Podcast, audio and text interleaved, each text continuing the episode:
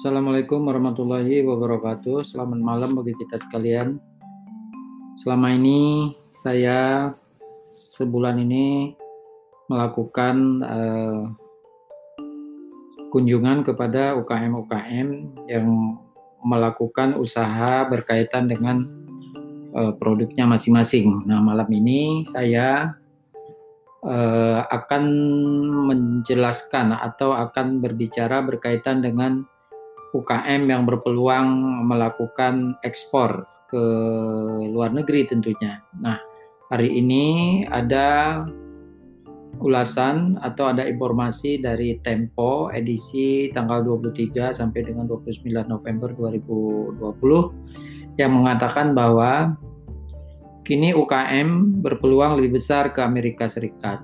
Artinya UKM itu punya peluang yang sama dengan perusahaan besar uh, untuk melakukan ekspor barang ke Amerika Serikat atau mungkin kepada negara-negara lain. Tapi di sini di dalam tempo ini uh, dijelaskan bahwa hanya kepada Amerika Serikat. Nah, pemerintah Amerika Serikat memperpanjang fasilitas GSP atau General Generalized System Preference atau GSP yang mengenakan tarif 0% untuk produk Indonesia yang bisa dimanfaatkan semaksimal mungkin oleh pengusaha Indonesia. Nah, peluang ekspor Indonesia ke Amerika Serikat lebih besar lantaran GSP India, Turki, dan Thailand dicabut pada tahun 2019. Nah, tiga negara ini dicabut, maka uh, peluang Indonesia lebih besar. Cuma permasalahannya apakah Indonesia itu siap untuk melakukan ekspor eh, barang-barang atau produknya ke Amerika Serikat, terutama dari produk-produk yang sifatnya UKM. Tentunya UKM itu yang organisasinya masih mungkin kecil, badan hukumnya juga mungkin uh, perlu di disesuaikan, kemudian SDM-nya, kemudian peralatannya, kemudian juga modalnya seperti apa. Nah ini uh, menjadi uh, konsen di dalam uh, uh, ekspor ke Amerika Serikat yang peluangnya sangat besar. Nah, saat ini Indonesia adalah negara pengekspor terbesar kedua dengan nilai eh, 88 miliar US dollar atau naik 10,6 persen dibandingkan periode Januari 2, sampai Agustus 2019. Setelah Thailand yang sebesar 2,6 eh, miliar dolar. Nah, atas perdagangan RI di Amerika Serikat, Bijayanto menyampaikan bahwa banyak perusahaan Amerika yang ingin mengurangi ketergantungan pada China. Nah, dan mendiversifikasi mitra dagang dengan negara lain. Sehingga peluang pelaku usaha Indonesia semakin besar termasuk bagi UKM lokal yang memiliki kapasitas dalam memproduksi produk-produk bernilai tambah dan berdaya saing tinggi di, di pasar global. Misalnya seperti furniture, kerajinan, kopi, rempah, produk makanan dan minuman serta rambut dan bulu mata palsu. Nah, kalau kita lihat produk-produk ini adalah semuanya adalah produk eh, yang sumbernya dari pertanian. Nah, berarti di sini ini adalah pertanian itu adalah penopang ekonomi paling besar ter, eh, terhadap negara. Nah, ini mungkin perlu di up atau diberdayakan pengusaha-pengusaha yang sifatnya itu furniture. Furniture juga bahan bakunya adalah dari pertanian. Kemudian kerajinan tentunya lebih banyak lagi.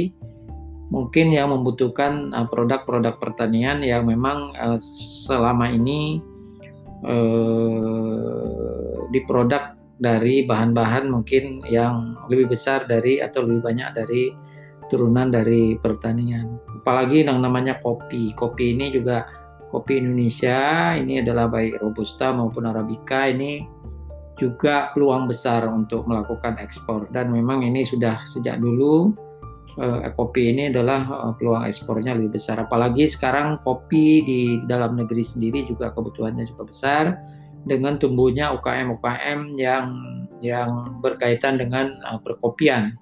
Apakah uh, warung kopi apakah kafe apakah dan berbagai macam ini. Anak muda sekarang ini adalah lebih senang tempat-tempat nongkrong itu tersedia kopi.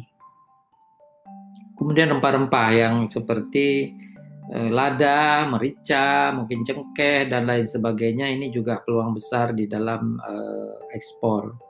Kemudian produk makanan dan minuman. Nah, ini produk makanan minuman nah ini juga mungkin uh, seperti apa selama ini kita lihat bahwa di Indonesia ini adalah produk makanan minuman dari luar negeri ini juga banyak uh, masuk ke Indonesia. Tapi sebaliknya uh, produk dan minuman uh, Indonesia yang mungkin Asia itu bagaimana ini bisa uh, berkembang di luar negeri, terutama di Amerika Serikat. Kemudian rambut dan bulu mata palsu. Nah ini mungkin yang aneh bagi sebagian orang uh, karena ini adalah alat kecantikan. Mungkin ini juga perlu ada edukasi atau perlu ada uh, pembinaan bagi pengusaha-pengusaha kecil atau pengusaha UKM ini terhadap uh, rambut dan dan bulu mata palsu. Nah, GSP ini bisa dikatakan manfaatnya dalam rangka upaya kita meningkatkan fasilitas bagi para pelaku usaha untuk dapat lebih bersaing baik dari segi produk maupun dari segi daya saing dan harga. Juga kesempatan bagi akses pasar Indonesia untuk produk-produk untuk unggulan ekspor maupun produk-produk yang masih bisa kita kembangkan. Nah, ini inilah uh, uh, uh, berkaitan dengan peluang-peluang UKM yang bisa ke pasar ekspor. Kenapa? Kalau kita lihat dari pasar internasional atau perjanjian-perjanjian internasional di dalam melakukan perdagangan bebas, maka eh, produk Indonesia atau produk eh, dari masyarakat Indonesia yang skala UKM ini adalah peluang yang lebih besar. Nah, bagaimana kesiapan UKM-nya? kita lihat tadi saya jelaskan bahwa organisasinya nah seperti apa karena organisasi UKM itu umumnya adalah masih dikelola secara belum ter, uh, belum modern mungkin atau mungkin masih antara tradisional dan mungkin modern. Tapi ini dengan berkembangnya ilmu pengetahuan dan teknologi dan di era uh, revolusi industri 4.0 atau uh, ini adalah peluang besar bagi UKM untuk melakukan uh, apa pengembangan usahanya sesuai dengan kebutuhan uh, masyarakat dalam negeri maupun masyarakat internasional.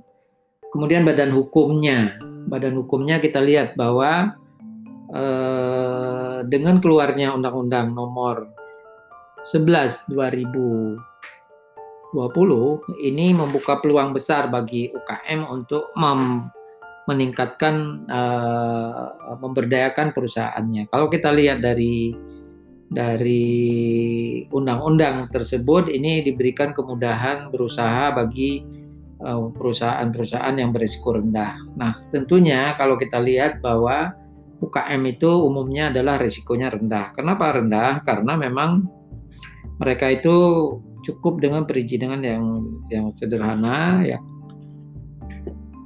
perizinan dengan pemberian nomor induk berusaha saja sudah sudah bisa untuk menjalankan usaha jika perusahaan tersebut adalah berisiko rendah.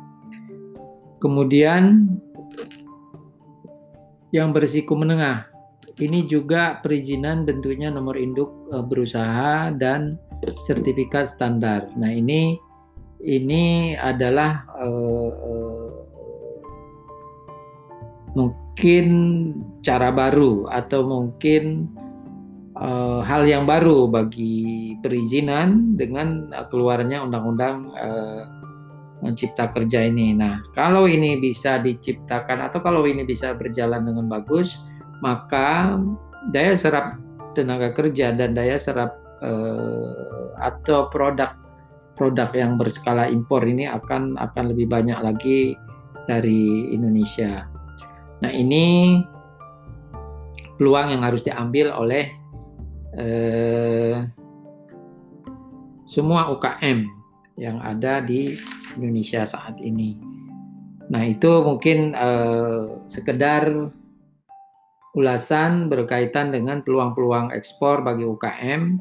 Nah, tinggal UKM-nya sendiri bagaimana kita ini adalah memberdayakan uh, mereka karena mereka ini adalah uh, umumnya masih uh, cara kerjanya itu adalah cara-cara kerja yang memang belum sepenuhnya itu bisa mengikuti hal-hal yang berlaku secara internasional. Nah, ini adalah peran dari stakeholder UKM itu yang uh, harus kita uh, lakukan uh, semua. Nah,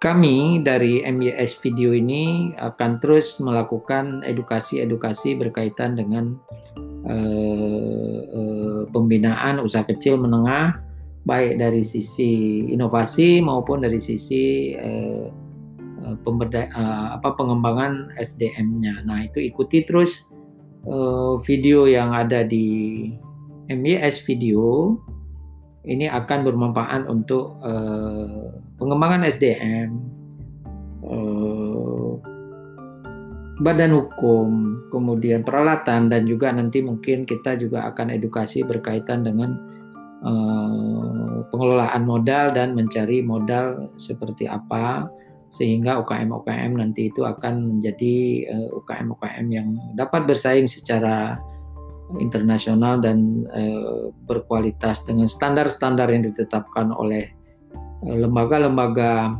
perdagangan internasional ini bisa dipenuhi. Nah itu yang mungkin kita bisa pahami saat ini ketika kita akan melakukan usaha yang tentunya kita ini harus bisa bersaing baik di dalam negeri maupun di luar negeri. Terima kasih eh, kepada penonton sekalian yang telah berpartisipasi untuk menonton eh, ini. Terus nonton MIS Video. MIS Video akan memberikan edukasi terus berkaitan dengan pendidikan, pelatihan dan eh, tantangan eh, terhadap seluruh eh, sektor usaha. Baik itu sektor kelautan perikanan, sektor pertanian, sektor kehutanan, sektor energi dan sumber daya mineral, kemudian sektor ketenaga kerjaan, sektor perindustrian, sektor perdagangan, kemudian eh, pekerjaan umum dan perumahan rakyat, transportasi, kesehatan, obat dan makanan, pendidikan dan kebudayaan, pariwisata, keagamaan, pos dan ekonomisasi, dan mungkin pertanahan, eh, pertahanan dan keamanan yang berkaitan dengan manajemen tentunya ya pelatihan manajemen uh, pendidikan berkaitan dengan manajemen dan tantangan terhadap manajemen uh, perusahaan yang akan dikelola oleh berbagai pihak. Sehingga nanti bisa bersaing dengan negara-negara lain karena semua persaingan itu membutuhkan Eh, organisasi yang benar, organisasi yang efisien, organisasi yang mampu melakukan daya saing dengan baik, kemudian badan hukumnya juga terpenuhi dengan bagus, dengan dengan sesuai dengan standar-standar yang ada, baik standar-standar uh, nasional maupun internasional. Kemudian SDM yang terstandar, ini juga dibutuhkan oleh perusahaan-perusahaan yang akan melakukan uh, persaingan dengan kemudian juga peralatannya mungkin juga modalnya dan juga bagaimana mengelola modal dan mencari modal untuk pengembangan uh, perusahaannya. Terima kasih uh, atas partisipasi menonton atau mendengar video podcast ini. Jangan lupa melakukan subscribe, like, dan share untuk uh, memudahkan atau untuk